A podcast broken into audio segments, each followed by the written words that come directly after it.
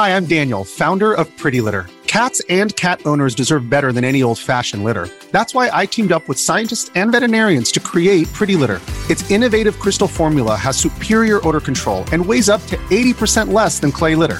Pretty Litter even monitors health by changing colors to help detect early signs of potential illness. It's the world's smartest kitty litter. Go to prettylitter.com and use code SPOTIFY for 20% off your first order and a free cat toy. Terms and conditions apply. See site for details. We say things that don't mean anything, but thanks for listening. Yeah. Hello, everybody, and welcome to We Say Things, episode 16, sponsored by Fractal Design. 16. My name is Sunsfan, joined by Sindarin Dota, not to be confused with Sindarin League of Legends. How are you, friend?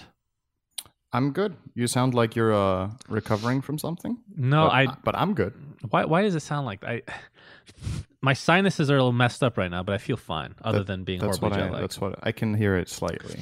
Dan, you're not supposed to tell people. So that's going to trigger everyone. Exactly. Everyone's going to hate this. For those listening Guys, via video, you can be watching and listening via video, by the way. That's a correct statement. This is available on all podcast apps, Apple, Google, Spotify. Just go to sunsfan.gg/podcast, and you can find all the links to every single thing you ever use, including Spotify. Stop asking about Spotify. We also do this live on Twitch every Tuesday at 2 a.m. PST, 11 a.m. CEST. And yeah, do you want to I picked out a couple random reviews. Sindarin, you want to do one? Before we do the reviews, I want to know when the podcast is getting on Spotify. One day, I'll announce it on live on stream. Okay, good. Take it. All right, I'll do the first one.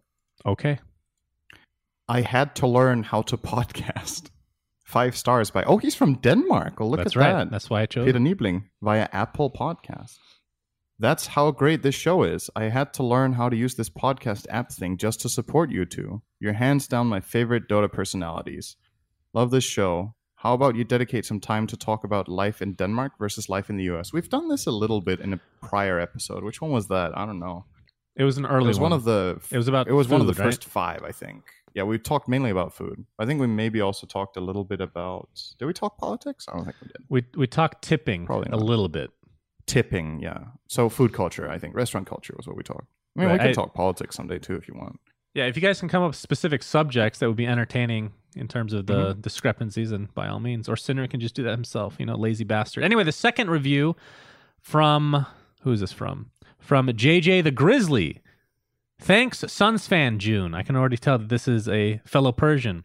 Oh, I'm Persian, working in engineering R&D, and I'm the definition of the immigrant experience. Ever since I bestowed upon Dota, Sunsfan-ing has been my approach. Oh, by the way, at the Institute, my catchphrase is, good, clean boy. Keep on rocking, you two. That's disturbing, by the way. Dude, imagine that catching on somewhere. You just say that's the thing, and that just becomes the thing of the workplace. That would be hilarious. That's what happened in Moonduck. Good, clean boy. It's not a good culture anymore. It's turned to the dark side, but that's another story. Anyway, thanks for reviews, guys. We should be able to read a lot of reviews now from other countries, not just NA, which we just demonstrated. Sindarin, one of them was from NA. How dare you? We try to keep the ratios even. Yes, of course. So I just got back from Ukraine, literally 3 hours ago. I'm jet lagged horribly. To the podcast. Hats off to you, sir. Landing from a long flight and you're straight into podcast mode at shit o'clock. That's hardcore. I'm hardcore, Sindarin. So did the WePlay Underlords tournament. Was a lot of fun. We'll talk about the results later on during the Dota Underlords section. The talent at the event was Rob was host. We had Panda and Swim casting together, and it was Joel Larson, GG at twitter.com, and me. It was a lot of fun. Were you paneling or? We switched. We did both. Okay. So half the time. I watched. I'm kidding. I watched the whole thing. Don't worry. I watched. Yeah, I'm sure you did. I know exactly what you did. So this is going to be well advertised. Oh, serious question. Was this well advertised? I didn't hear about it anywhere except from you. And to be honest, I had no idea when it was on, and I didn't catch it. Because I'm busy with moving and streaming myself, right? I didn't know when it was. We should talk about your moving as well after this. But I think something that I've learned is the subreddit for Underlords is very casual, right? Because typically Reddit is the place that I go for when it's Dota or even Artifact while it was alive for that short period. Very competitively based. Like everything I've done has been competitive in general, right? With the community has been very important aspect to it. Feels like Underlords is the complete opposite. I mean, a lot of people are playing mobile, obviously, so that makes sense. They fucking casual. Panda had to message the Reddit mods several times to get a thread up, which was very standard for like Dota, for example. Wow. Okay. Yeah, that's and even then, like the threads wouldn't get much traction. So, and yeah, the views were not great, Cinder. Not gonna lie. I believe what the peak. So the peak, and I think this was because it was on front page of Twitch. This was like the second day. I think it hit like 14K, which is okay. It's not the worst. That's all right. But for most of the time, it was between like 3,000 or 4,000, which is really bad. Yeah, but I mean, it's not particularly surprising, right? It's not advertised anywhere. It's not being broadcast in the client. Like imagine they just put a link in the client, right? For example. Or like they do with TI for Dota, right? That's the only Dota tournament they do it for, though, I think. Maybe they've done it with majors in the past sometimes too, but like that's just, to me, it's kind of a missed opportunity. Like you have this new title, there's a LAN for it. Just give people exposure. What do you have to lose? Well, technically it wasn't a LAN, right? Because it was online for players and then the caster went there. Sure, but like it's a tournament with production, right?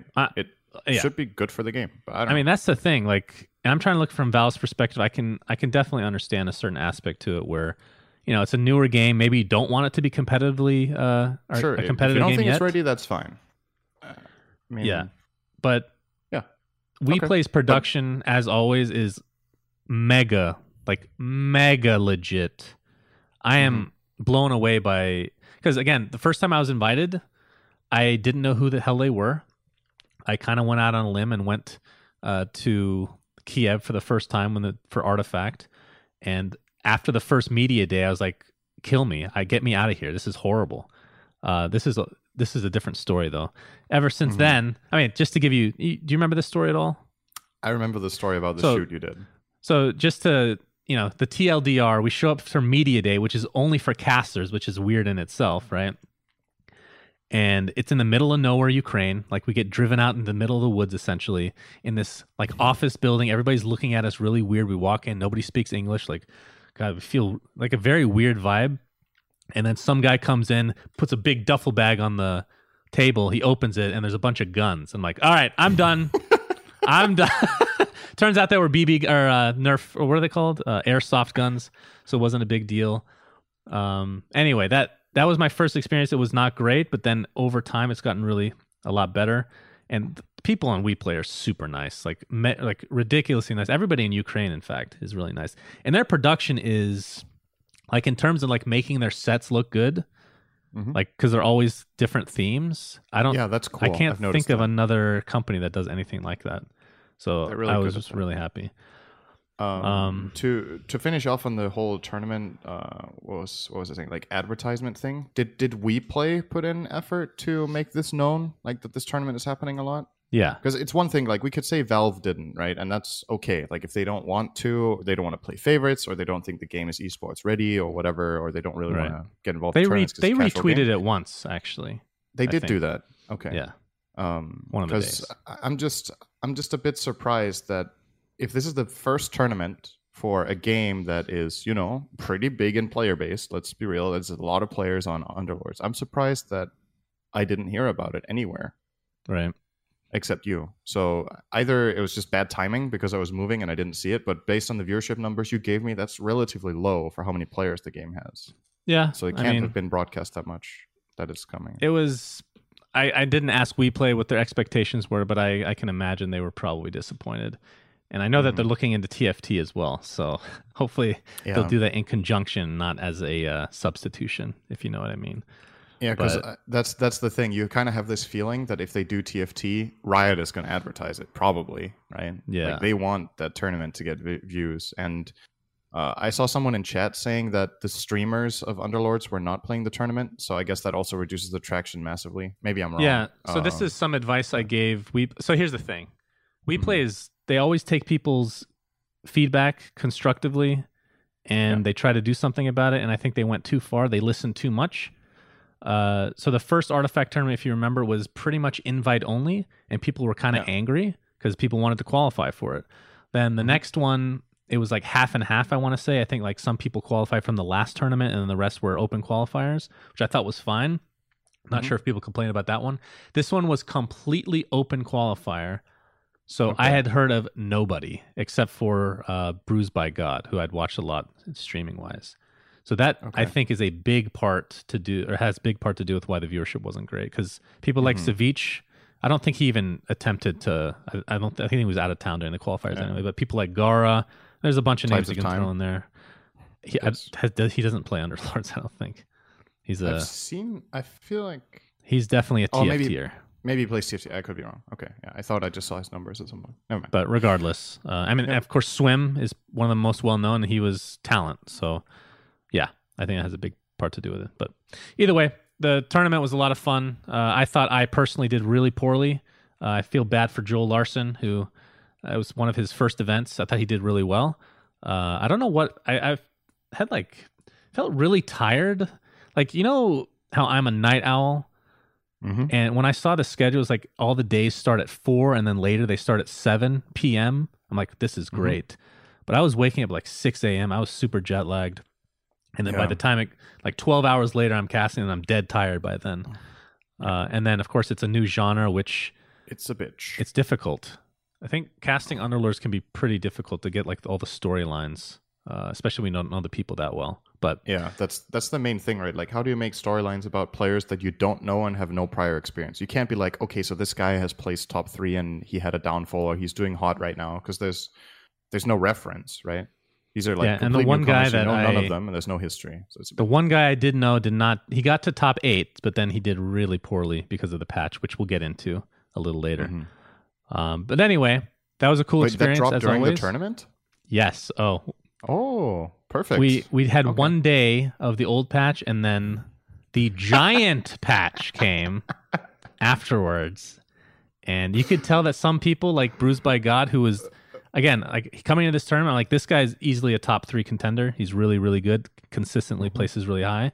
And he did well the first day, and then after that, you could tell he just could not figure it out fast enough. Dude, I love this. Not from a competitive standpoint. Like, obviously, I don't think it's good that it drops in the middle of tournament. It just reminds me of moments we've had in Dota, and Valve had to just flat out start planning around lands. We've had lands where after day 1 or day 2 in a Dota land for like $250,000, there's just a patch that rebalances the whole fucking game. Well, to be fair, great. Sindarin, there were a couple features that we wanted for spectating. That's good. They said that they would put in the next day. I didn't know they'd add the entire huge patch as well.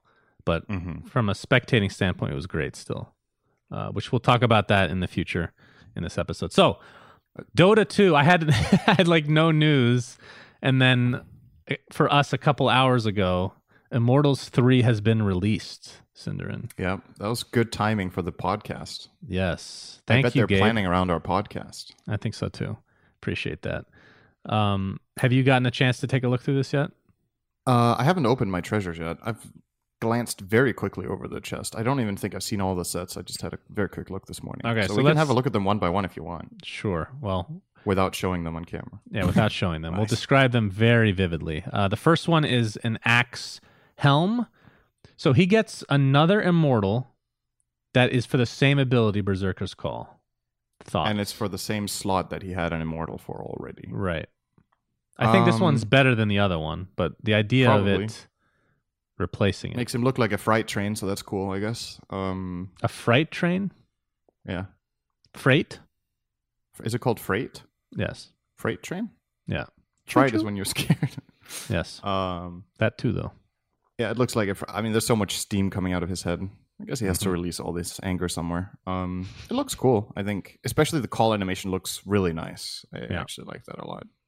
But yeah, like you said, it's another item in the same slot. So maybe it would have been cool to get another hero, an item. Instead of... I'm fine with same heroes getting multiple Immortals instead of being like, oh, this hero doesn't have an Immortal yet. It has to get one. I mean, you give items to the heroes that you have a good creative idea for as a designer and that you think a lot of people will play, and that's fun, right? And that means everyone is like, come on, man, we haven't had a set for a hero X for 2 years. Well, if they don't have a good idea, you can't force people to be creative. Tiny! So, yeah. Well, second set. Cool. Let's move on. Second item is Clinkz bow that changes his ult to look like cuddly little skeletons. That's a really nice bow, actually. Yes. It's one of those things. Cool. One of the things we've talked about before with cosmetics is that we're a little bit in different camps, but I think we're more aligned than we used to be. But I really liked, for example, in the, I think it was Treasure 1, the ultra rare Ember. Or was that Treasure 2? Treasure 2, I think. I really like very clear, how to say, it doesn't need to be overblown and be full of particles and 10 different colors and huge. It's just if it looks, if the design is nice and it fits the hero and the colors are, or the color on it is great. Like this to me is a good example of a really nice item in my opinion. This bow just looks nice and it's not like super huge. It doesn't have tons of glow. It has like a bit of flames coming out of it. And then the way it changes the ulti looks nice, but it's not overly cluttered. This reminds me of the Ember set from Treasure 2. I really like this item. Supposed to change your strafe. So nice. I did not notice any difference. So not sure if I missed something or if they just haven't put it changes your strafe when you dodge. Oh, okay. I didn't check that then. That's probably when it changes it instead of when you shoot. Okay. I would guess. But this is super good. For me, this is like a 8 or a 9 out of 10. I think it's we should be giving ratings. Okay. Yeah. Moving forward, Terrorblade. Okay, this one is the most interesting to talk about, I feel like. It changes his weapon to be scythes, and it changes his metamorphosis attack. Give your rating. I need to see him use metamorphosis. Does he do it in the clip? Yes, he does. Oh, this is taking forever. Hello, Terrorblade. Oh, there we go. Why is he shooting shuriken toss? I was hoping we'd disagree on this, but it looks like we'll agree. It's a scythe, so it kind of makes sense that you're like, why is he throwing scythes, though? He doesn't throw his blades usually when he's in Metamorphosis. Give it a rating. I need to hear it. 3 out of 10? This is really fucking weird. I don't know. The first thing that I'm going to give it a 1 out of 10 because I think it's the worst immortal in all 3 chests. I think like the weapon itself looks cool, but the projectile looks so... It's like he's throwing laser discs. That's the first thing I thought of. He's just throwing these fucking laser discs, and like, why is he doing that? Not a fan, personally. It doesn't make much sense, right? Because it's one thing if the normal meta would throw his glaives or whatever he has usually, right? What do they even call the weapons he holds? They're glaives, right? I think. Whatever. Doesn't matter. But he normally shoots these like demonic balls of power or whatever you want to call it. That's a great way of explaining it. And now he's throwing like scythe balls. I don't know. It looks like something out of Metroid. They should have changed the auto attack sound as well to make it less impactful at least, right? Because right now it looks horrific. That's my least favorite. I'm gonna stand by my 3 out of 10 because I think the scythes actually look cool, and I think scythes for Terrorblade is fine. I don't have a problem with that. They're kind of on. They fit somewhat with how the glaives usually function, like in shape, and I think the sound effect is going to be okay compared to what the blades usually sound like. But yeah, the meta form just kills it for me. I don't know. I'm just being edgy when I say 1 out of 10. It's just compared to the rest. What do you want to say about the axe, by the way? We should rate the axe too. The steam axe, dude. Axe, I'd give a 6 out of 10. It's okay. Sure, I'm with you on that. That's fine. Clinkz probably an 8. Clinkz is good. Yeah. Clinkz is good too. All right, this one, Bloodmane Avenger, the head item for our boy Lycan, and it changes the howl effect. I'm gonna give this. Do you want to go first? So, how long do these effects last on howled units? Hopefully, it goes away and doesn't last the full howl duration. Yeah, it goes away. A few seconds. Kind of like the look of the helm. It's kind of. It's a 6. It's like the Axe. Wow. This is a 9 out of 10 for me. I love this item. The helm is so sick. This is, if I had to pick one item of all the immortal chests so far, that just the way that the item itself looks, this is number 1 for me. Absolutely love it. The effect is pretty good. Not amazing, but what else can you do for howl? It's good. It's good for sure. I'm not as crazy about it as you are, but it's good. Right? Yeah, I still think 6, maybe 7. Maybe you can talk me up to a 7, but no more than okay. The Impregnator Bane weapon for Mars. You didn't catch that, did you? That was a joke. The Impregnate. I didn't click on it yet. I was like, what are you talking about? There's no. Can you tell me what does this word mean? Progenitor's Bane? I don't know what that word is. Progenitor. Somebody's looking up thesaurus. A person or thing from which a person, animal, or plant is descended or originates, an ancestor or parent. Okay. So impregnate is actually not that far away from it. It's interesting. Close. It's like the opposite. Okay, so this is a weapon and custom spear effect for your boy Mars. It's the only cosmetic in the game now for Mars. So you give your rating. This is really fucking cool, I think. I need to see him throw it again. I knew you'd say that shit. You're very biased. You're a biased boy.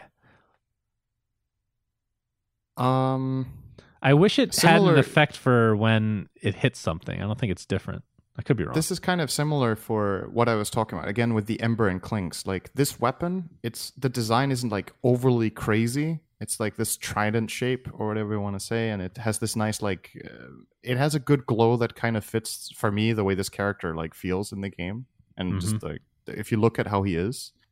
And I think it's a really nice starting item for Mars to build more cosmetics around. Because I think him being like this kind of magic, glowy Spartan guy really fits the way the hero works. Like, it is... True. It's cool. This is my 9 out of 10, I think. This is a 5 out of 10 for me. Very average. 5 out of 10. Very, very average. They phoned it home for this one, my friend, which I think they did for quite a few of these. The animation when it hits the tree is really nice, too. So there is a different animation. I'm surprised you give this a 5 and the Clinkz an 8. I feel like they're kind of in the same category, actually, for me. But that's...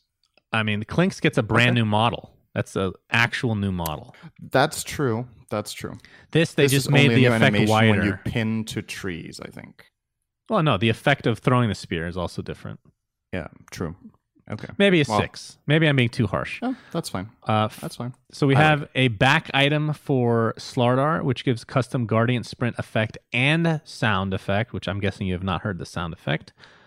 How can you sprint when you're wearing this fucking battle suit? Why don't you lose move speed? Look at the back of it. It's got like a propeller or it's like a mechanical thing on his back now. So it helps him. So I think so out of all the battle or all the immortal items so far, all 3 chests, I know I said Lycan is my favorite in terms of just the actual look of the item. This is number 2. This one looks so cool. The effect is okay. I mean, the effect is whatever. Who gives a shit? But the sound effect is a nice touch because you don't really get new sound effects that often, which I thought you would appreciate more than anyone since you love the sound in Dota 2. If it's good sound design, then yeah. I haven't heard it yet. So I know don't know what it sounds like. So I give this I'll give this a 7.5 out of 10. So that's the second best. It's a 7.5. Yeah. You just gave it a lower score than Clinkz. Well, third best because I gave Lycan a 9. Yeah. So what do you give it?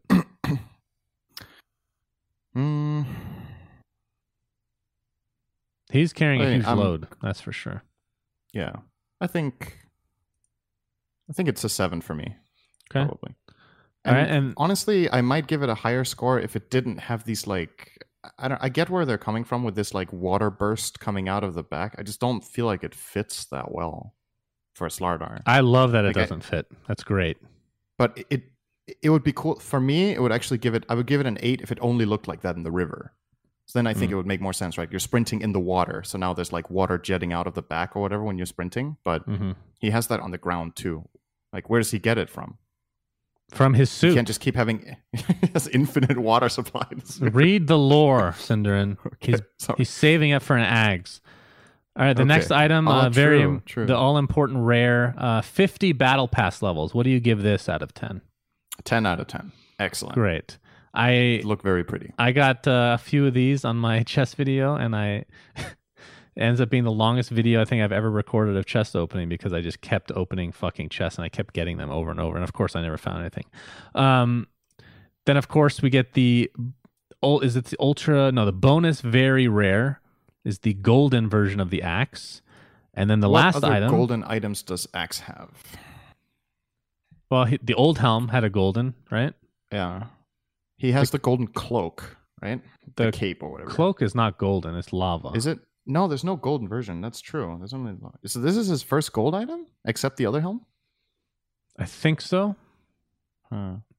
I don't remember what else. This is the thing when you come out with these golden items, like they look cool and they stand out, but on some characters it just looks better than on others. And when you look at Axe's base model and how it doesn't fit as well as other goldens have, in my opinion. Right. Because like his general color scheme is like dark and red, and then you have this golden helm on top that's shooting out golden air. You know the gorilla axe set. What is it called? The bear fisted one. What slot does that take? Is that also that can't be helm, is it? If that's the helm, that's pretty hilarious. I think it overrides all your cosmetics. You can't use any cosmetics with it, right? Yes, you can. You definitely can. You can? Brax is saying it's not helm you can use. I'm positive. I've had cape on him. Okay. You have that blink dagger on him, you know. Okay. Yeah. Cool. Okay. So then you can use it with... Okay. So you can have the fisted axe with the steam coming out of his head. It's actually sounds like a serial killer. That's cool. Beautiful. All right, and then the last item is the ultra rare, a necro leg item. They're calling it. It's custom ghost shroud effect, and of course, just the passive effects that you get just from having it are pretty cool. I think this one's not bad. It's probably like a 7 out of 10. It's okay for an ultra rare, maybe not, but. Decent. I think the idea they have here with him when he walks that these like souls crawl out. I think that's really cool. Actually, I think it looks super good. But where are they going? What's they're the trying lore to here? Escape because he has like absorbed those souls, right? And then they're escaping. And then when he uses Ghost Shroud, they're like he's farting them out when he uses Ghost Shroud. It's like this reminds me of. Have you ever played Black and White? Dude, I love Black and White. I was obsessed with Black and White for the 2 days until I got sick of it. Yeah, that was a great game. Okay. Did you play through the campaign? Yeah, of course. Or no? Okay. So there's one of the levels. I can't remember if it might be a creature isle. That's the expansion. But there's one of the levels where there's a town that's cursed and there's skeleton. The people in the town have turned into skeletons and they keep having this drowning animation like they're falling into the ground, you know? Mm-hmm. And they keep like trying to hold on to the ground. That's what this Ghost Shroud thing reminds me of. When he activates Ghost Shroud, like all of these like corpses and whatnot, like try to hold on for dear... It's like they're literally drowning in the ground when he shrouds. I'd love to make a list of most disappointing games of all time because Black and White would be #1 on my list easily. Disappointing? Yes. That game was amazing. Actually, it might be second because TF2 was even more disappointing to me. So TF2, not to get off on a tangent here. Are you saying Black and White or Black and White 2 here? Both. I don't even know. Black and White was amazing. I've never played Black and White 2. So Black and White, I was very hyped for it, waiting for like 2 years for it to come out, and it turned out to be a real pile. The only thing I liked doing was spanking my monkey, you know? Just beating the shit out of those guys was great. Every other part of the game I thought was very rushed and wasn't very deep. I just You're the really kind of player in Black and White that I could totally imagine teaching your creature to eat its own shit because you can do that. I probably did that. Yeah, I'm sure you did that. Yeah. And then TF2, to finish my thought because people are going to rage about me hating on TF2. You have to understand, I was in high school and they posted screenshots and I don't remember if it was videos or not of what TF2 was going to look like, which it sounded like it was going to be like Battlefield before Battlefield even came out. And I was very excited, very realistic. And then after like 3 different remakes and over 8 years of development, they come out with this cartoon TF2, and I was just very disappointed. Not my style. How was the original Team Fortress? The original Team Fortress, I think it was a mod in Quake, but TFC was the one that I played, Team Fortress Classic, which was a mod for Half-Life. Okay. That was really good mod. That's why I was excited for TF2. But anyway, finishing up on Immortals. Necro. Yeah. Necro.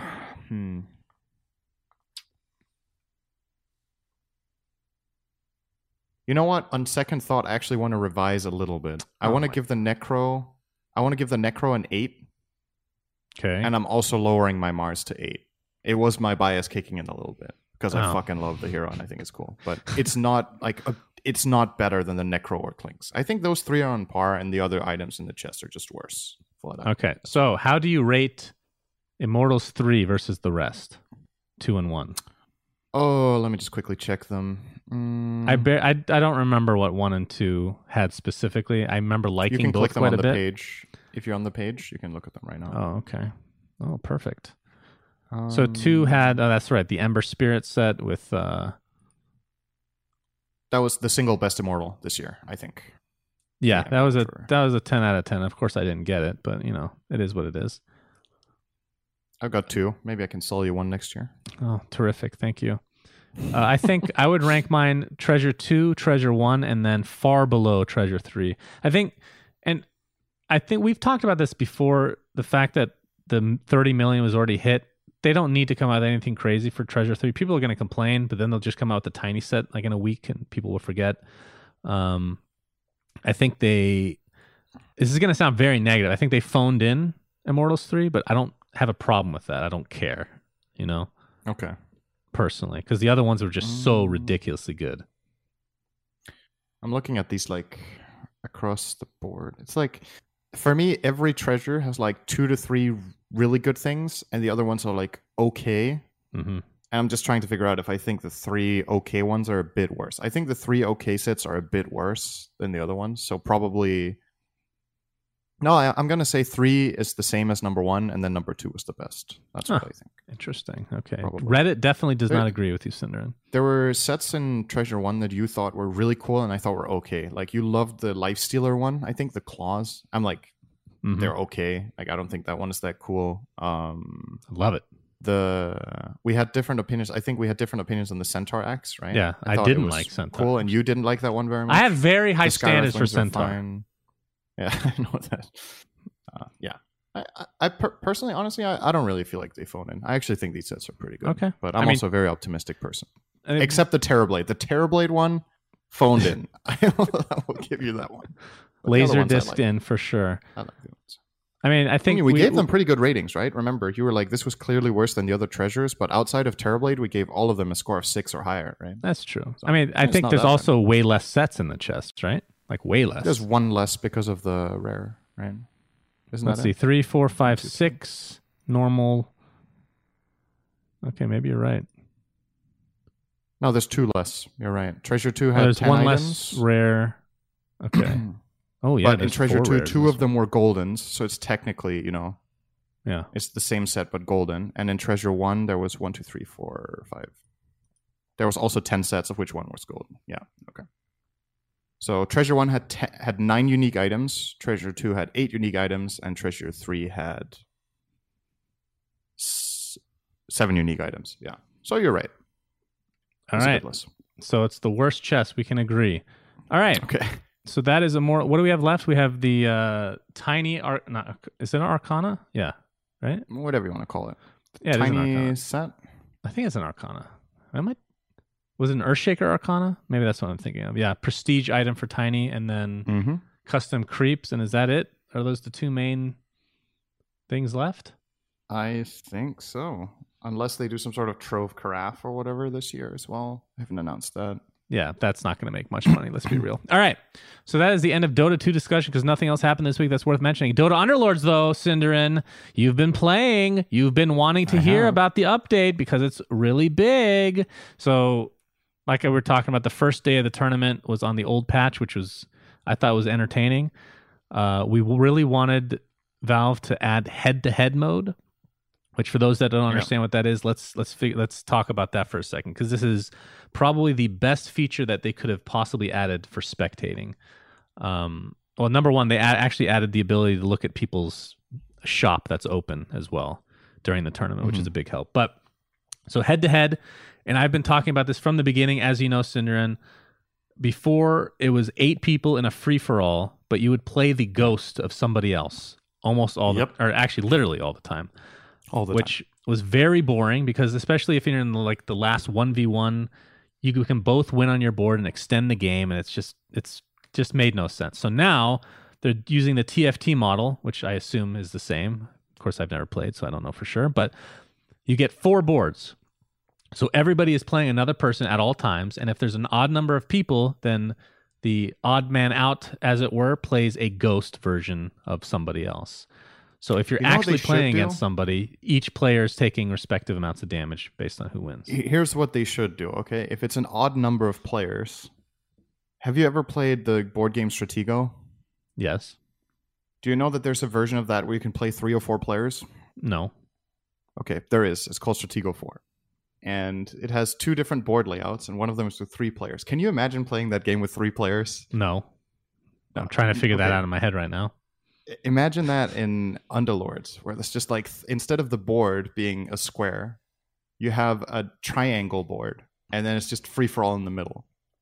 What do you think? I mean, that could be a for fun type of thing. I know that Auto Chess is doing it's like a team 2v2 mode or something. I think this is Epic Game. I haven't looked into it, but Nikki was telling me about it. It sounds interesting. I like the fact that you can just add new modes to a game like this, and feels like Valve is definitely experimenting with it. But the head-to-head thing is huge for spectating. It's really good. It's also can actually hype up fights. Yeah, and it makes it less confusing. We've talked about in the past how it's hard to get to late game, and I would say with this change, it's even harder to get to late game because, like you said, you don't draw the game out by people winning on their own board. There's going to be a winner, and well. Things were changed though to counteract other things are changed to make the game a bit slower, but like I've been playing this game quite a lot actually in the last 2 weeks, and I still have not seen level 45 in a single game. It just doesn't happen. Yeah. So if you want to go to this ultra late game situation, if you want it to be even a possibility, you need to lower the damage of units. But if you lower the damage of units, you completely rebalance the game because, for example, every unit does 1 damage per star it has, and because people play for these 3-star units around level 7 and 8, whoever gets there faster starts doing serious damage, like 15 damage rounds to the weaker players of the game.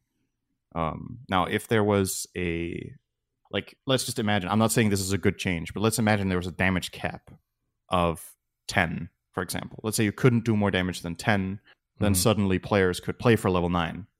And they could play for level 10, and they could try to get level, the rank 5 units consistently. They're actually doing that now. It's not a feasible strategy most of the time. It is a feasible strategy, actually.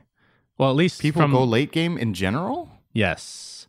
So we'll talk about this as I go through. All right, I'm just wrong. I can only speak for what the pros were doing. I haven't even, since I literally just arrived today back home, I haven't gotten to play myself. Although I did play a little bit in Kiev. We'll get to that in a second. So there's a new rank system. Cinder, have you tried this out? It's more transparent as to how many points you need to rank up. I've been playing. Yep. Good. And I personally like this a lot because you can see how much you need. And it's harder to down rank and harder to up rank, which is perfect. It just means you need to be consistent. And also, if you're in a lobby against, if I'm in a lobby as a boss, Big Boss 3 with a bunch of lords, or I should say the worst case scenario for me was when I'm the top rank guy in the game. I'm very angry because it was based off of MMR. So if I do poorly that game, I get wrecked. But now it's actually just based on your rank in that game, regardless of the ranks of everybody else. And you get 100 points for winning. You get 75 for second, 50 for third, and 15 for fourth. And then the minus points for losing are the same. It's mirrored. Yeah. So minus 15, minus 50, and so on. Yeah, which is great. Top 4 means you don't lose MMR. That's perfect. Yeah, and... we've been talking a lot about prize pools, and I'm not going to transfer this to that, but I like that the difference between winning and getting second isn't like you get 3 times the MMR for winning compared to second, because there's so much variance in this game that you can play a really good game, but you're not consistently going to win. And just consistently, like you said, getting top 4 is a good way of, it's a good metric of telling if you're consistently playing well. But at the same time, if you have a miracle run where everything just clicks for you, it's not fair that you get rewarded 3 times the reward of the second place guy who played well but just didn't get insane drops on the board. Right. And the same thing when you're the second place player, right? I think it's really good that I love the scaling, I have to say. I'm actually really happy with the amount of points they give for the placements. I think it's great. They also came out with the casual mode. Have you played that yet? I have not gotten a chance. No. I've played one private lobby with my friends. Is that casual mode? I don't think so. So casual mode, is it for duos only? I'm trying to remember. But essentially, it allows you to play the game with friends and not affect your rank, which is perfect if you want to just try out new builds. By the way, I recommend 9 Elusive, Sindarin. I've played against that once or twice. So that's what I'm talking about with these builds. Well, you know, I'll talk about that when we go over the tournament, because there's a lot of interesting things to discuss. Aside from that, they added a bunch of sets into the game, including the Dota Cinema Venomancer set, Sindarin. I'm very happy about that. Mm-hmm. But unfortunately, they did nerf Venomancer. So I was going to say, sad. Unfortunately, you don't get royalties. No, they do pay, actually. Oh, really? Yeah. They contact you. They've actually contacted us for another set, but I can't say anything since it hasn't been... It's not official. Am I on the Veno set? No. Thank God. Shit. I can't remember. No, I'm not on that one. It's not. It's not a lot of money, but it's more the thought that, you know, mm-hmm. they don't feel like they can just, you know, use the sets without giving any compensation. It's a nod to the creators. Always got to respect that, and it should be the norm. So one big change, as you kind of talked about, the damage done per round was changed. So the first 9 rounds, you do not take round-based damage, so it's only based off of stars, and then the rest is the same, so it ramps up really fast. So that's nice for those early games where you just are not getting your pieces. But another huge thing that they added, Sindarin, when you lose a round, you get a free reroll, which is insane. This changes the game so much. When I first heard about this, made a video on it, I was very skeptical. I was like, this is a very inelegant catch-up mechanic, because it is. Mm-hmm. Yep. But in actuality, based on what we watched, it makes things so much more interesting, and it balances the game in ways that I didn't realize. I'm a huge fan now. It's very cool. A lot more 3-star units, too. I personally think the extra reroll should cost 1. Okay. Instead of being free. Because I think it incentivizes... There's too much of a reward for losing, I think. I actually think it's too much. In the past, I'm not going to say that the game wasn't a bit snowbally. Like, if you had a 6 start in the previous patch and you got to these 3-star units fast while rolling, you would generally finish top 3 based on what happened in your first 5 rounds. It could happen a lot of the time, at least, if you had a really good start. But at the same time, I also think that I feel like people are going to be in different camps on this, because in a way it incentivizes passive play to do this, like that you get rewarded for consistently losing. If you look at it objectively right now, I think the best way of playing the game is losing by 1 unit every round. Like, that's actually the best strategy. It's losing 10 rounds in a row and take 2 damage every time. If you could do that, it's the best strat. And I don't know if I think that's good design, personally. I think it should be more rewarding to win, but not to the point that it was before, where winning was just way too good.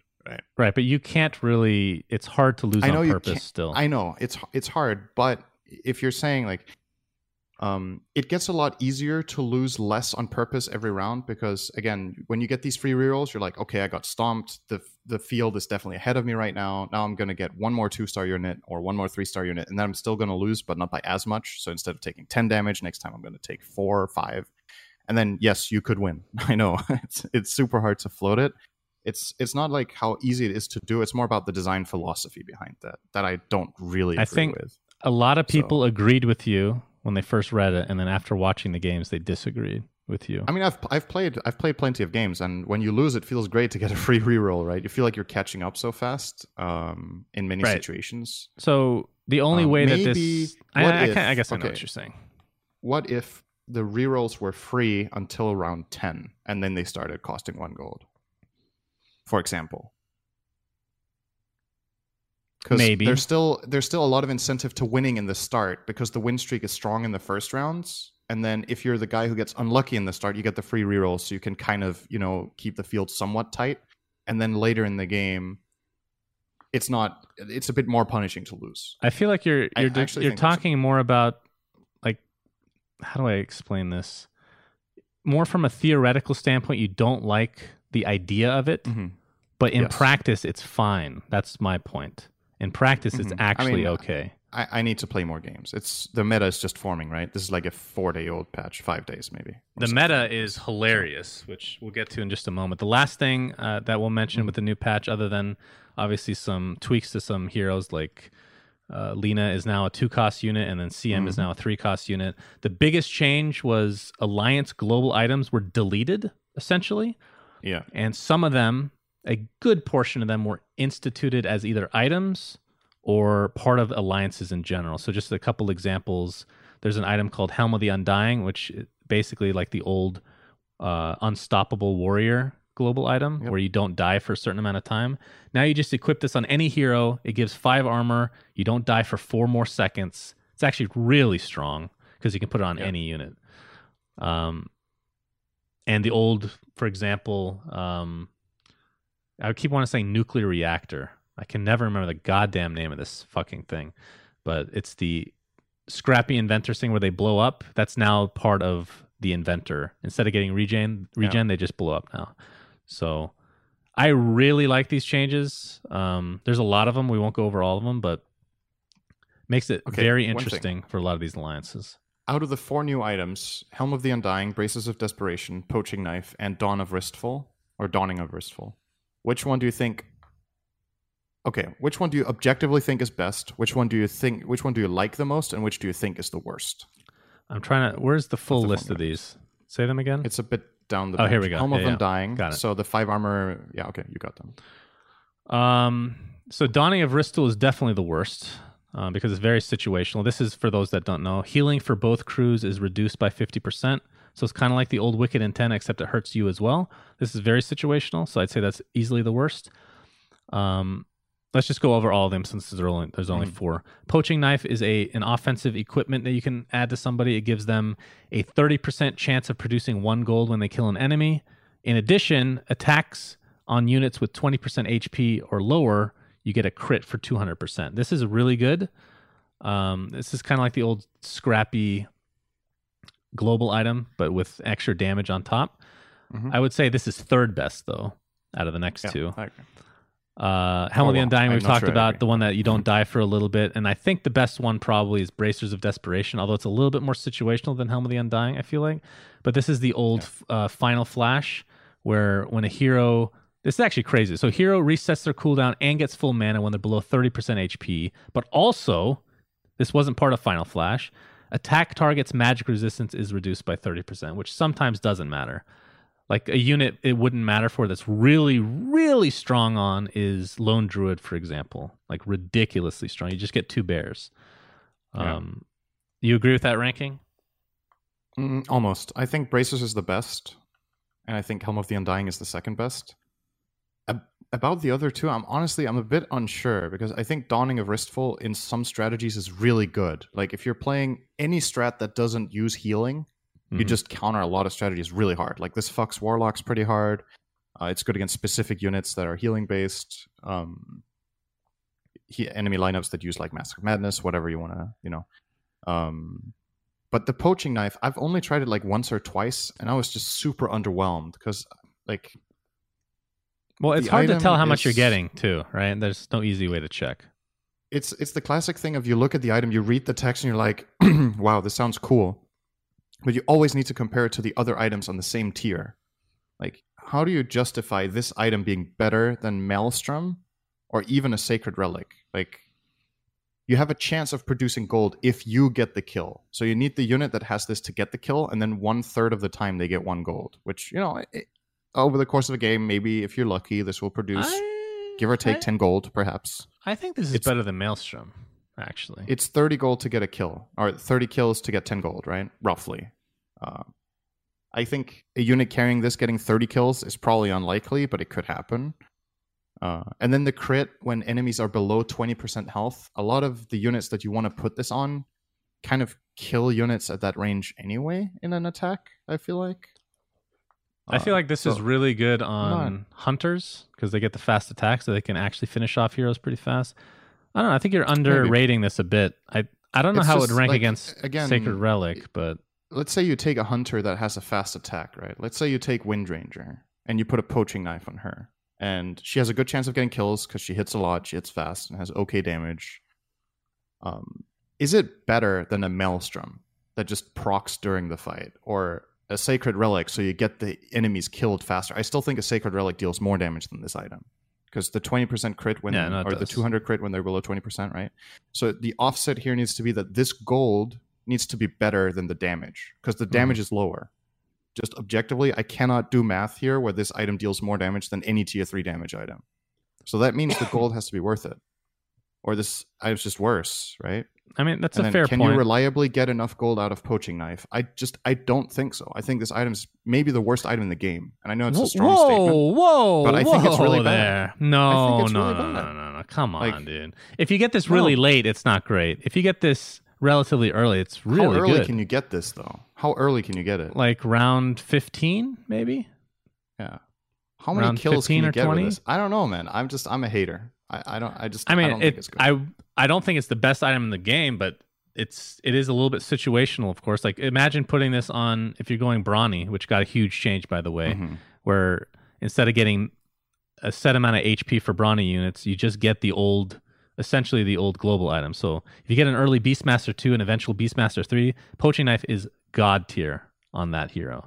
Like, it's situational based on what heroes you have in your composition, but there is no way this is the worst item in the game. I take it back. I think Mech is probably worse. Mech's okay. It's okay on some strats, I think. I'm not an expert at this game, okay? So my opinions are definitely going to be more pleb level than the players who are really good at this game, but I just... By the way... I don't know. When I look at other items on the same... like, when I say the worst item, I'm always going to say it relative to its own tier, okay? Like, this item is better than a tier 1 item, right? It's better than Hood of Defiance or than Tranquil Boots, right? Of course it is. But man, the items you pass up on to get this Poaching Knife, I don't know. Underrated item. I'm happy to remember. By the way, is Force Staff now. It's actually so much better now. Pretty freaking good. It's like pretty good on some strats. Yeah. I think in some instances is actually better than Hex because you're taking somebody completely out of the fight. It's how really long is good. It the Hex works? Is it 4? I think it's 4 seconds. Yeah. So Force Staff, again, for those that haven't kept updated, pushes a melee attacker away from the equipped hero when taking damage. It basically just pushes them across the entire board and they're just out of the fight. So it's really good against frontliners. If you have like an Axe that you're going up against, you just push him to the back and he's legitimately useless for the rest of the fight because that's his whole job is to tank. So it's also like really good against select assassins. If you actually it messes with Slark super hard because he's such a he's a ramp up unit, and if you lose the first 3 seconds of the fight, it actually it cuts your damage down by a lot. Yep. So agreed, really good against him. I don't know if I would say it's like very situationally better than Hex, which is also a tier 4 item, right? Because what's the cooldown on Force Staff first of all? 10 seconds? I've seen it used 10? Twice in a fight. So it's actually lower than Hex. Okay. But really Hex works on ranged units too, right? Yes. So it will always protect whoever you put it on. But I think Force Staff is legit now. It's a cool item.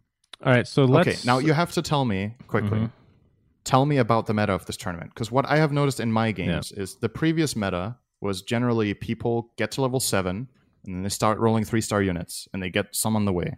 Now, I feel like, at least in my games and the experience I've had with seeing games, is that it's similar, but it's level 8.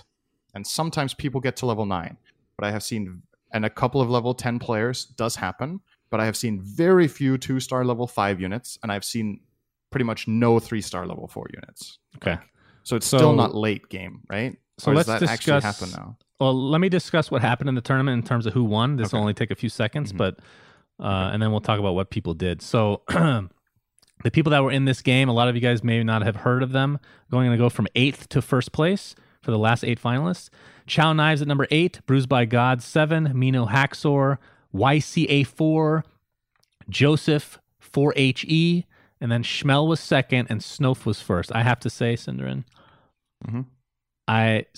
people talk about how the game is super RNG. Of course there's going to be RNG, but...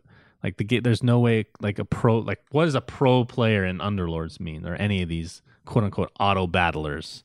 I really hate that term, but I don't know what else to use. Snoof was so consistent, it was mind boggling. Out of the 10 games that he played, let's see, 5 second place finishes. 5, 2 first place finishes. 7 out of the 10 games were either 1st or 2nd. That is absurd. That's really good. He was he was trashing kids. Did he get any low placements? He got, let's see, this would be 3rd to last, I believe that's what it means. 3 points is the lowest he got. So that's... So he got 1/6 as his worst result in 10 games. Right. Dude, that's really fucking good. Yeah, he was incredibly good. Holy so he started out. It was interesting. He started out with Brawny Hunters. Actually, he started going hardcore Brawny Hunters. So you get the early Beastmaster and Axe and whoever, and then put Hunters behind them. And then after he got first, second, or something like that, somebody copied him because nobody else was taking his units right at all. Yeah, that's that explains it too. And then once that happens, he changes his strat. So a couple strategies that a lot of people have been going for. The number one strat for the first half of the tournament was demons, actually. Very strong. Yes. Okay. Just anti-mage, Terrorblade. You don't even need to get demons on top of that. It's basically those two. And actually those two work in a lot of strats now. Then that kind of transitioned to, we've saw a lot of three mage setups, a lot of obviously knights, although they weren't quite as strong because demons are really good against knights because of the pure damage. But then the final strategy that seemed to be what everyone is going for is elusives, which to do elusives, you need level 10. This is what my point was. So the meta, the reason that was so exciting to watch is because everybody was doing something different. You'd have people that would roll early at 7, try to get these 3 costs. You'd have people go to 8 and do the same thing. Or you'd have people go really fast to 10. In order to get elusives or just legendary units. Okay. Why do you need 10 for elusives? Don't you need 9? Elusives, the way they changed it, right? So it's 75% evasion at level at 9 elusives, but also they added all units get 75% evasion. So if you get that 10th unit that's not an elusive, aka Terrorblade, he gets 75% evasion. And that's like a game winner. So a lot of really cool strats, and I don't think there was like one strat that everybody's like, all right, this is obviously the best right now. There's so many different things going on. So here's my take on elusives. I think the strategy is only good right now because there's so few people playing mages. Because I feel like mages should trash that strat, like consistently destroy it, unless there's something I'm missing here. Because if you have a level 2 Crystal Maiden, that's the only way they're getting mana, by the way, is Crystal Maiden. They're not hitting anything, right? Yeah. Most of the low level or most of the elusive units, if you go 9 elusives, it's hard to get 3-star units because you need so many different units. And when you're playing your board, it's really hard to, do everything. So generally you end up with like the 9 elusive players I've played against have had like 9 2-star units at the end of the game. Like they've had very different things, but very rarely do they have more than 1 3-star at least. So if you have a tanky frontline as mage, let's say you have 3 warriors or 2 strong knights or maybe 4 knights or whatever it is, or what are they called? Scrappies, anything that frontline for a good amount of time. In theory, yeah. If you build up enough mana to get all your spells off, I think that lineup just dies on the spot because they have nothing against spells. The problem is you're not getting to late game to fight him because all the other comps are beating you. You're right. Yes. That comp is good against elusives, but you're like especially Scrappy Mage. I think Joel was the one saying at the tournament that he thought that was a tier 1 strat, and then halfway through he's like, maybe not actually. It doesn't seem that good for some reason. Because when they die, they explode for magic damage, so in theory it is good against elusive, but yeah. The other strat that I see theoretically being good against the elusive strat is a front line of 3 tanks again and then 6 assassins because crits can't miss. Yeah, so we didn't see a whole lot of that because a lot of assassin at all. Nobody played basically nobody played assassins. Because they changed it so pocket sands is included kind of when you get 9 assassins, which does not feel great. But of course, the reason you're saying that crits are good against elusives is because when you crit, you don't miss essentially. So. There's a lot of cool strats. PA is like the best unit in the game for the level 25 neutral round. She just wins it every time. It's a very contested unit because you want that in elusive lineups as well, right? Yes, that's true. So everything's kind of interconnected. So at the same time, though, if nobody was playing assassins, I feel like if you were to try running assassins, you would have a good chance of getting a couple of 3-star assassins, maybe on level 7 or 8, and perhaps you could overtake and just kill off those elusive tech players. Yeah, but how are you beating everybody else? Same problem. I mean, again, we've actually seen elusive comps with Slark 3 instead of Terrorblade. Like you can just put a Slark 3 in any lineup. Yeah, but how the hell do you get Slark 3 while you're playing 9 elusives? You can do it. Yeah, you can, because nobody's playing assassins. Exactly. Also, a strat we saw is 6 warriors, surprisingly. Oh, really? Okay. Yeah, I was not expecting that. I was thinking about warriors yesterday, and I was like, these are pretty... I would never go 6 warriors. That's interesting that that can work. Because you get a lot of CC now with Tidehunter, and you get scaled with Slardar, so a lot of people were going 3 mages, so it's good against that in general. I don't know. That's true. It's pretty cool. So anyway, that does it for Dota Underlords, but I really like the changes in terms of like the spectating stuff is probably the biggest, being able to just hype stuff up much easier. Yeah. Nice. All right, final topic before we get to the quote-unquote fun section. I thought you said we're going to go under time here, Sindarin. It doesn't look like that's going to be the case. We talked a lot about Underlords now. There you go. Ninja has gone to Mixer. Is it Mixer.com? I don't even know. I don't know. He's no longer on Twitch. He had like a press conference. This was while I was in Kiev, so I didn't get to actually watch it. He is now with Mixer. Yep. What are your thoughts, and how much money do you think he made? I think he did it for, I think he just thinks Mixer's a great service, and he wants to represent it. I think he was like, Twitch is not where it's at right now. It's Mixer. So I'm going to go to Mixer. I think that's what happened. That's it. Sounds about right, yeah. And how much did he get paid to do that thing that he wanted to do? There's a couple of things going on. Right? First of all, Ninja's Twitch has not been nearly as popular as it was when he was at his peak, let's say half a year or a year ago. So it's definitely been, I don't know if it's been a steady decline, but his viewership and his subscriber numbers are not, you know, he had this ridiculous time where it was absurd numbers that he was putting up, but he doesn't hit those anymore. So in that aspect, there's less to lose already than the, I think he wouldn't, like, depending on what number we're talking here, maybe he wouldn't have taken that deal a year ago. Who knows? Because Twitch was looking insane for him. But it's been declining a bit. And what you need to remember is his position in the community is, I think, outside of Twitch culture, he is the most known streamer in the world. Even if he's not the biggest anymore, he's the most known. Kind of like the best analogy I can give you is like Dendi and Dota, right? Everybody knows who Dendi is.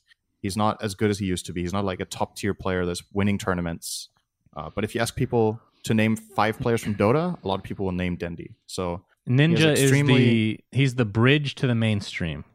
Exactly. He has a super strong brand power. And that means a place like Mixer, if they want to make their streaming platform bigger, if they want reach in the media, this is the best person you can get, even if he doesn't pull the most numbers on Twitch anymore, just because his name is going to be featured, right? The fact that we're talking about this, let's say Tfue, right, who is a bigger streamer in Fortnite right now, the Ninjas, he pulls bigger numbers. Let's say Tfue did the same switch. I think it will be talked about way less. Agreed. Because this is Ninja. So for Mixer, this is a super strong move, getting a person like that just for the PR alone. As far as how much revenue he's going to make them, I don't think that's what the move is about at all. It's about brand exposure. No, but how much money do you think he got? If you had to guess. Just no clue. Come on. You got to have some guesses out here. Mid 2-digit million. So like 25 million. That's not mid. Mid is 50. Yeah, somewhere between $25 and $50 million maybe. Why did I say 25? I was actually thinking 50 as well. Yeah, I think so. So I think regardless of what happens, this is really good for everyone because as much as I love Twitch, they do need some competition. Competition? I mean... Monopoly is never really good. It's always good to have YouTube Live is a pile of garbage. What else is there even? Facebook Live. I mean, Facebook is actual spyware. Maybe maybe Mixer can be the next. I don't know. It's remember what was the competing streaming platform with Twitch back in the day? It was like it started with an O. There was Own3D. Own3D, yeah. Own3D was the biggest until it went bankrupt because I think it was stronger than Justin. That was Twitch was called Justin.tv, and when Own3D folded, Twitch got really big because they got all of the users of Own3D ported over basically and started streaming on Twitch. Myself included. I used to stream on Own3D actually. Back in, I don't know, 2012. I chose incorrectly. 2011. Sorry, Twitch. And yeah, then it swapped over. So yeah, I definitely think the competition is good. And I think if this is the other thing, like we're talking about how much was he paid and why it's a good move for Mixer and whatnot. I I think part of this as well is that I think it's necessary to do something like this to compete with Twitch. Mm-hmm. I think even if you make a good service and you advertise it and people like it, you're not going to be able to truly compete with Twitch unless you make like some really, really big headlines, because Twitch is just sitting on the market right now heavily. How much would it take to get the great Sindarin to switch to Mixer? I don't know. Those are those questions that are super hard. $200? Actually, yeah, like a voucher for Burger King, maybe. Oh, Burger King! Goodness, nah, I don't know. Do you think there's any way he made 100 million?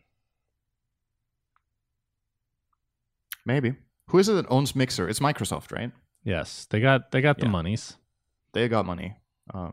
I mean, you have to think this is for more than like a year. This has to be like a multi-year contract. So I don't know. What I heard was 40 million. I've heard that from multiple people, but it's not confirmed. Like, it's kind of the rumor going around was that he was paid 40 mil. For what? How long though? I don't know. I haven't heard anything about the duration. But because I don't know how much he makes, obviously, but based on just random numbers in my head, which as we've already established today is not accurate at all. Just his sub count. Any sponsorship money coming from like miscellaneous sponsors, I would be surprised if it was 40 million. If it was for the like 3 years, that seems low. Actually, I was thinking you also more have to remember, he doesn't 40 fold, to 50 a year. You know, he doesn't lose everything he's got. Like if he ports over, a lot of his following will watch him on Mixer because they want to watch Ninja. A lot of the sponsors will want to sponsor him because he's fucking Ninja. So. I don't think the loss is... Obviously, it's a loss. It's still a risk for him. Of course. Absolutely. They have to overpay him as a result. It makes sense. But you can... Like, let's say it's a 1 year or 2 year contract, whatever you want to say, right? And he wants to stream actively on this Mixer thing. And he got paid really well. And let's say it fails. It's not like he's locked out of Twitch, right? Like he can still, actually, unless Twitch is just going to hardball him and say, no, you can't have an account on our server. They could do that. Yeah. That, in my opinion, would be fucking stupid, but they could do it. His channel right now, money, right? Did you see what his channel goes to? If you go to his Twitch channel, it says Ninja's no longer, it's like not a channel anymore. Ninja's no longer here. Here's some suggestions on what to watch. It's kind of funny. Oh, damn. So they have his account on lockdown right now. It was probably a requirement from Mixer, is my guess. That they, as part of the contract, he needed to deactivate his account. You know what Twitch could do? I wonder what the rules would be. Can you bid? Can you like sell his account and have people bid for it? That's you can just TOS, make that money back, you know? I think you own your account for X years. I don't know how long it is. Oh. I know in some MMOs in the past, for example, I think when you make your account, it says if you are inactive for 12 months without doing absolutely anything, your account may be deleted, right? Because then other people can get your name. I don't know what the law is for account like longevity. There might be like an EU law or an American law or whatever for how long you have to allow people access to their accounts. My guess would be it's minimum 1 year before you can void an account. I don't think you can just do it if you want. When you offer a service like that.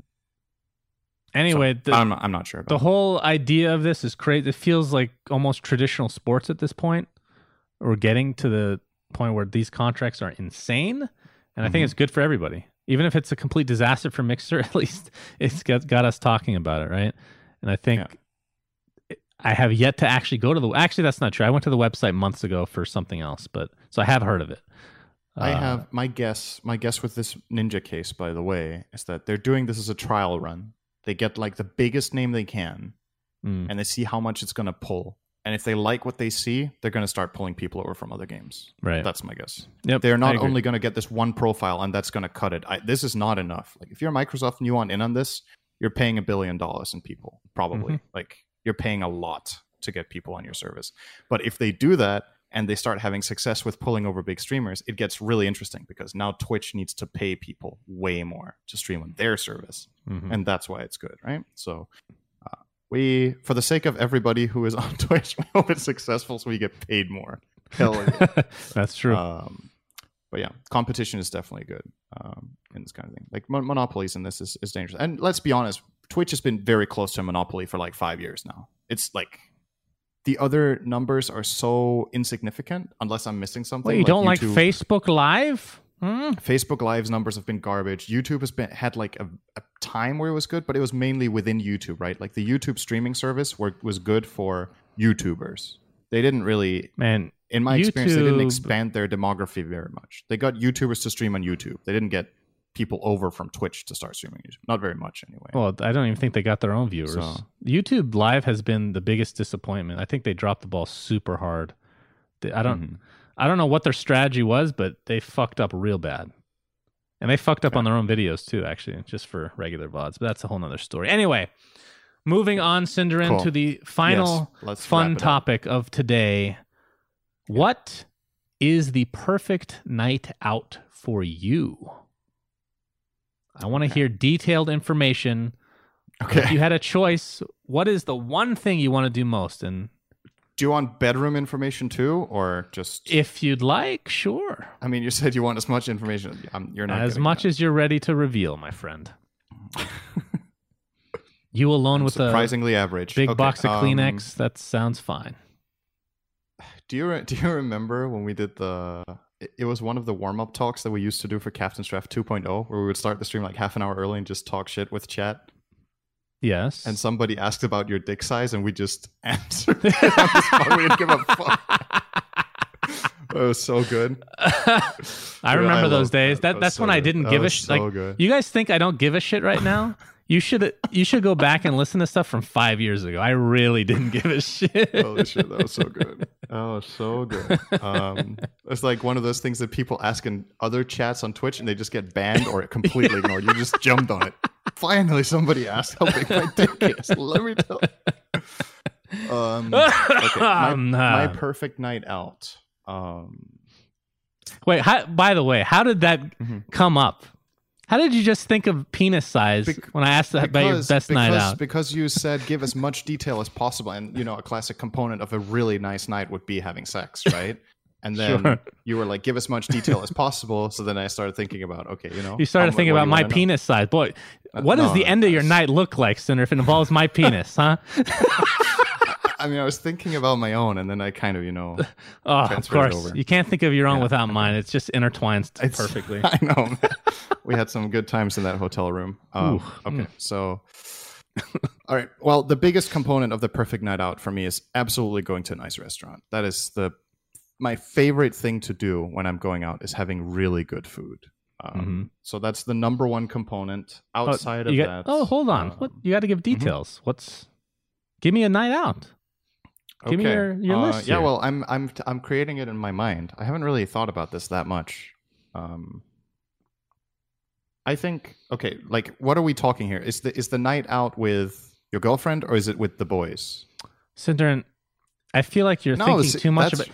The fact that you thought of my penis and you talked about it immediately, and now you're hesitating about. Just answer the goddamn question. It just came to mind not with first, the boys. No. It doesn't forget about. Okay, how about this? Forget about girlfriend. Forget about your friends. Okay, I'm just doing you. What do you want to? Yeah. Okay. Doesn't require other people. It could be accentuated or improved with other people. Absolutely. Okay. Cool. I will definitely go out and do some sort of social sport. So either pool or bowling. You love pool. Yeah. I love doing social sports. It's really fun to me. So I would go out for a nice... I would go to pool or bowling. Wait, is ping pong considered a social sport? I suppose, but it's not really something you go and play in public that easily. Like, where do you go to play at a ping pong table? I don't know. It's not like a night out thing, right? Okay. A night out would be going to pool or bowling. So one of those two, then really nice restaurant. Minimum 3 courses. I'm the kind of person who loves getting like these tasting menus. So I wouldn't mind having like 5 to 7 courses or something if it's like a really nice place. I know that concept is maybe not as big in the US, but in Europe, it's actually not that uncommon to go to a restaurant. You can get these menus with like 7 courses, but then they're not American size, right? Because American size portions, you can eat like 2 meals maybe or 2 courses and then you're done. So the tasting menu will have way smaller portions, but then it's like about the experience and having really good food. So yeah, I think I would do that. And what would you order? Oh, dude, that is impossible. I just can't say that. That's way too hard. All right. Continue. Because honestly, part of this, when you go and have like many courses, is you get like something you haven't had before that you wouldn't think of and that you don't know, but it just sounds interesting, and that's really cool. So that's the opposite of what I would do, but okay, that's cool. You would get a burger. I know you love getting burger when you go to restaurant. It's your favorite. Shit, how'd you know? And what afterwards? I like having drinks, honestly, to end the night. It's nice.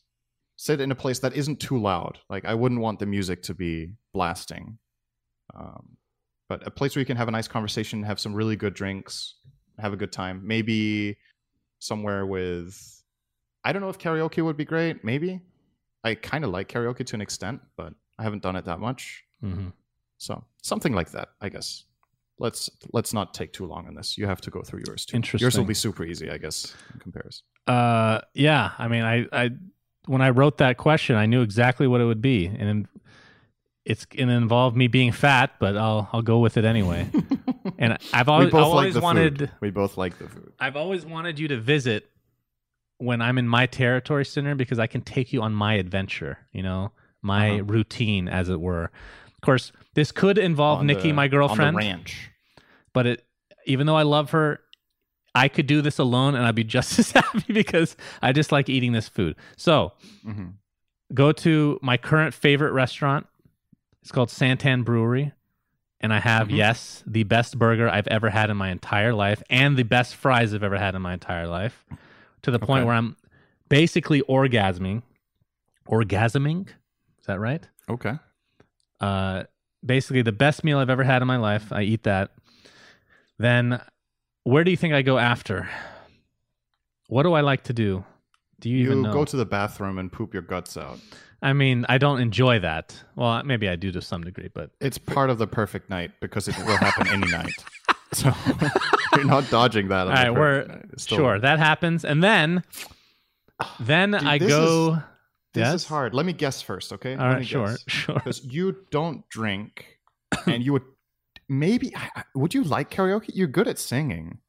I don't like karaoke because I'm uncomfortable singing around people. I knew it. I was going to say the exact same thing. Okay. I kind of felt like that. So what would I do that involves no interaction with another human being?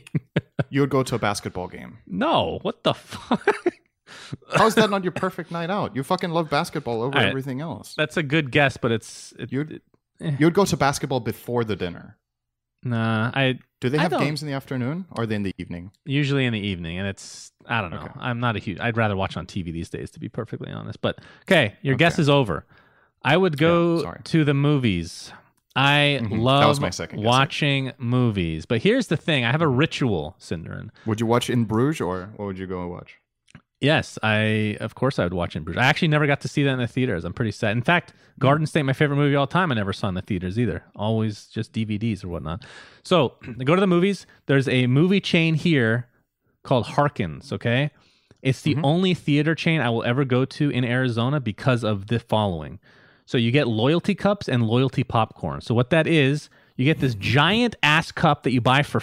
Everything is overpriced in the movie theaters. So just so people know. Like I don't know how it is in Europe, but in the States, it's overpriced. Like a drink, just a normal drink is going to be like $4, okay?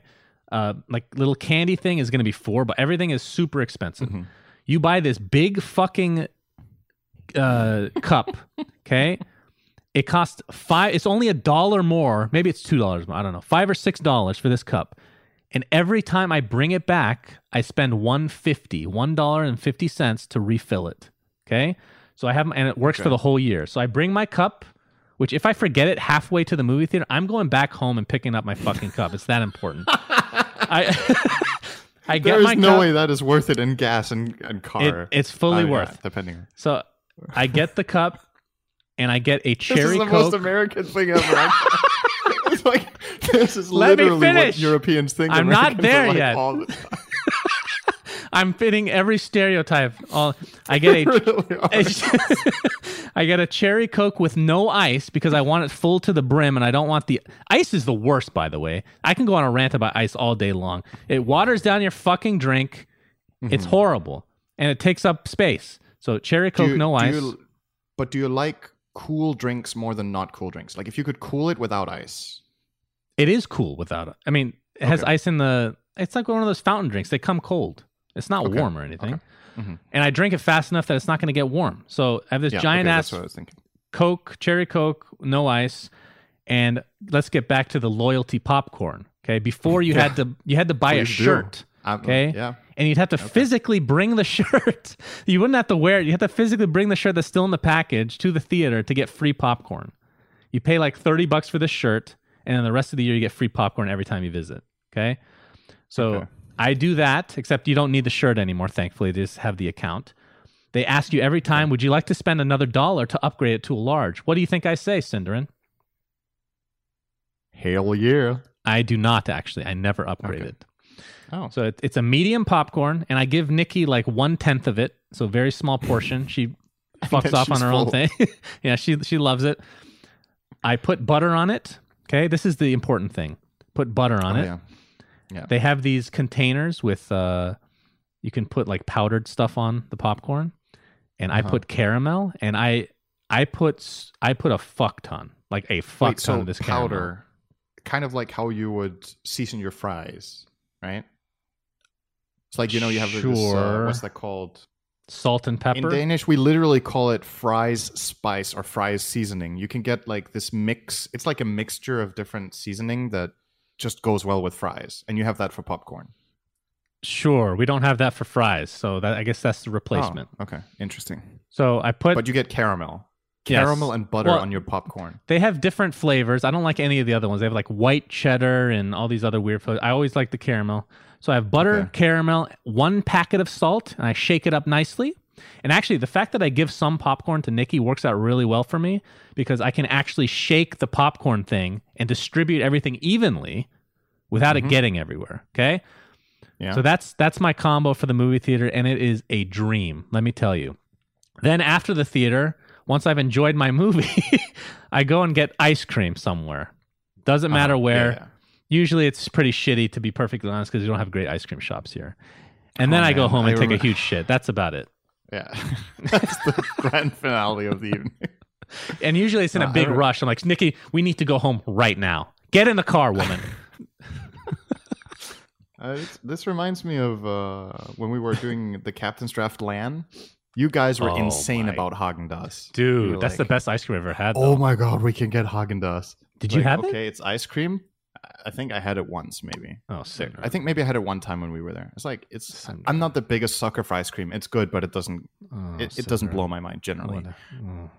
Sometimes, if you get a really good restaurant homemade ice cream as part of a dessert, it can be super good. I had that in a restaurant in Iceland when we were there on holiday. That was really fucking good, but... Like generally these ice cream chains or where you just go to like all these like frozen yogurt kind of things as well and stuff. It's fine, but it's never frozen yogurt's. It's okay because you can put your own stuff on it. You can make it decent. Like ice cream here is not great. You can go to the frozen yogurt, you fill a cup, and then you put like butter on it and then caramel. Butter? What? Yeah, you put on caramel and then 1 pack of salt and then it's perfect. Oh, on popcorn. Okay, yeah. No, on the roasted. Come on. Nice joke, Sindarin. It was like the most obvious joke ever. Sindarin. All right, so is there what's the biggest difference between your night and mine? The dump at the end? Well, about 2,000 calories maybe? I think the biggest difference was mine was more dependent on other people partaking in it because playing pool or bowling on your own is not as fun as playing it with other people, and the same thing with going out for drinks after, right, and stuff. Like, but the more people that come with me, the more popcorn I have to give up. So that's true. So the less, the better. I guess we just can't go out together. No, Cinder, it's not possible. When you come out and visit me, I don't know how far down the line it is. We're gonna have that popcorn together, and you guys listening and watching, you remember because we're gonna tweet about it. It's gonna look good. It's gonna be a good memory. I still think I've known you for years now, and we've talked a lot over the years. This is the most American thing I've ever heard from you. Is this story about going to the movies? That is like, it's my one thing. It's my main vice in life. It's crazy. I look for like I know it's very unhealthy, so I don't try to do it very often anymore. But it's like a once a month thing now, where I legitimately am like my mouth was watering when I was telling this story. By the way. That popcorn is so good. That cherry Coke. Oh, God. Nikki, we got to go to the movies. You love it with grenadine, right? I remember this. You always get a Coke with grenadine. Oh yeah, in Ukraine, nobody even knew what grenadine was. You don't get it in. I don't think I've really seen it in Europe. That is, I fucking love that when you get that in restaurants. You in the see, US. When you get a Coke anyway, the grenadine makes a huge difference. It's actually really nice. Thank you, Sindarin. Nice. Do you know what it's called? A cherry Coke? But cherry Coke is not that good.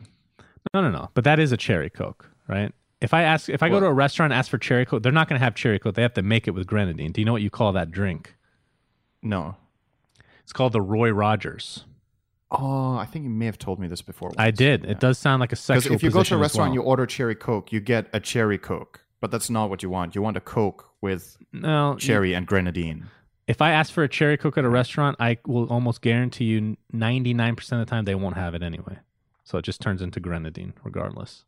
Okay. So, all right. That is the food review on today's episode. This was going to be a short episode, and it's fucking an hour and a half. Almost. Wow, this is actually one of our longest episodes. Thanks, Sindarin. We have nothing on our sheet to talk about. This is like the shortest sheet we've had. I don't know why. We just talked so much about other stuff. I mean, we can talk a lot of bullshit. I genuinely, really didn't think this would go an hour. Like, hand on heart, I really didn't think we could do it, but man, we fucking did it. We did it. There you guys go. There's your content. Indeed. So if we could get a food sponsor, that'd be great. Anyway, thanks for watching, everybody. Until next time, I have not watched In Bruges. Shit, I forgot to ask you. Damn it. I have not watched In Bruges. All right. Thanks, Sindarin. Thanks for ruining everyone's day. Until next time, guys, goodbye. Bye-bye. We say things that don't mean anything, but thanks for listening.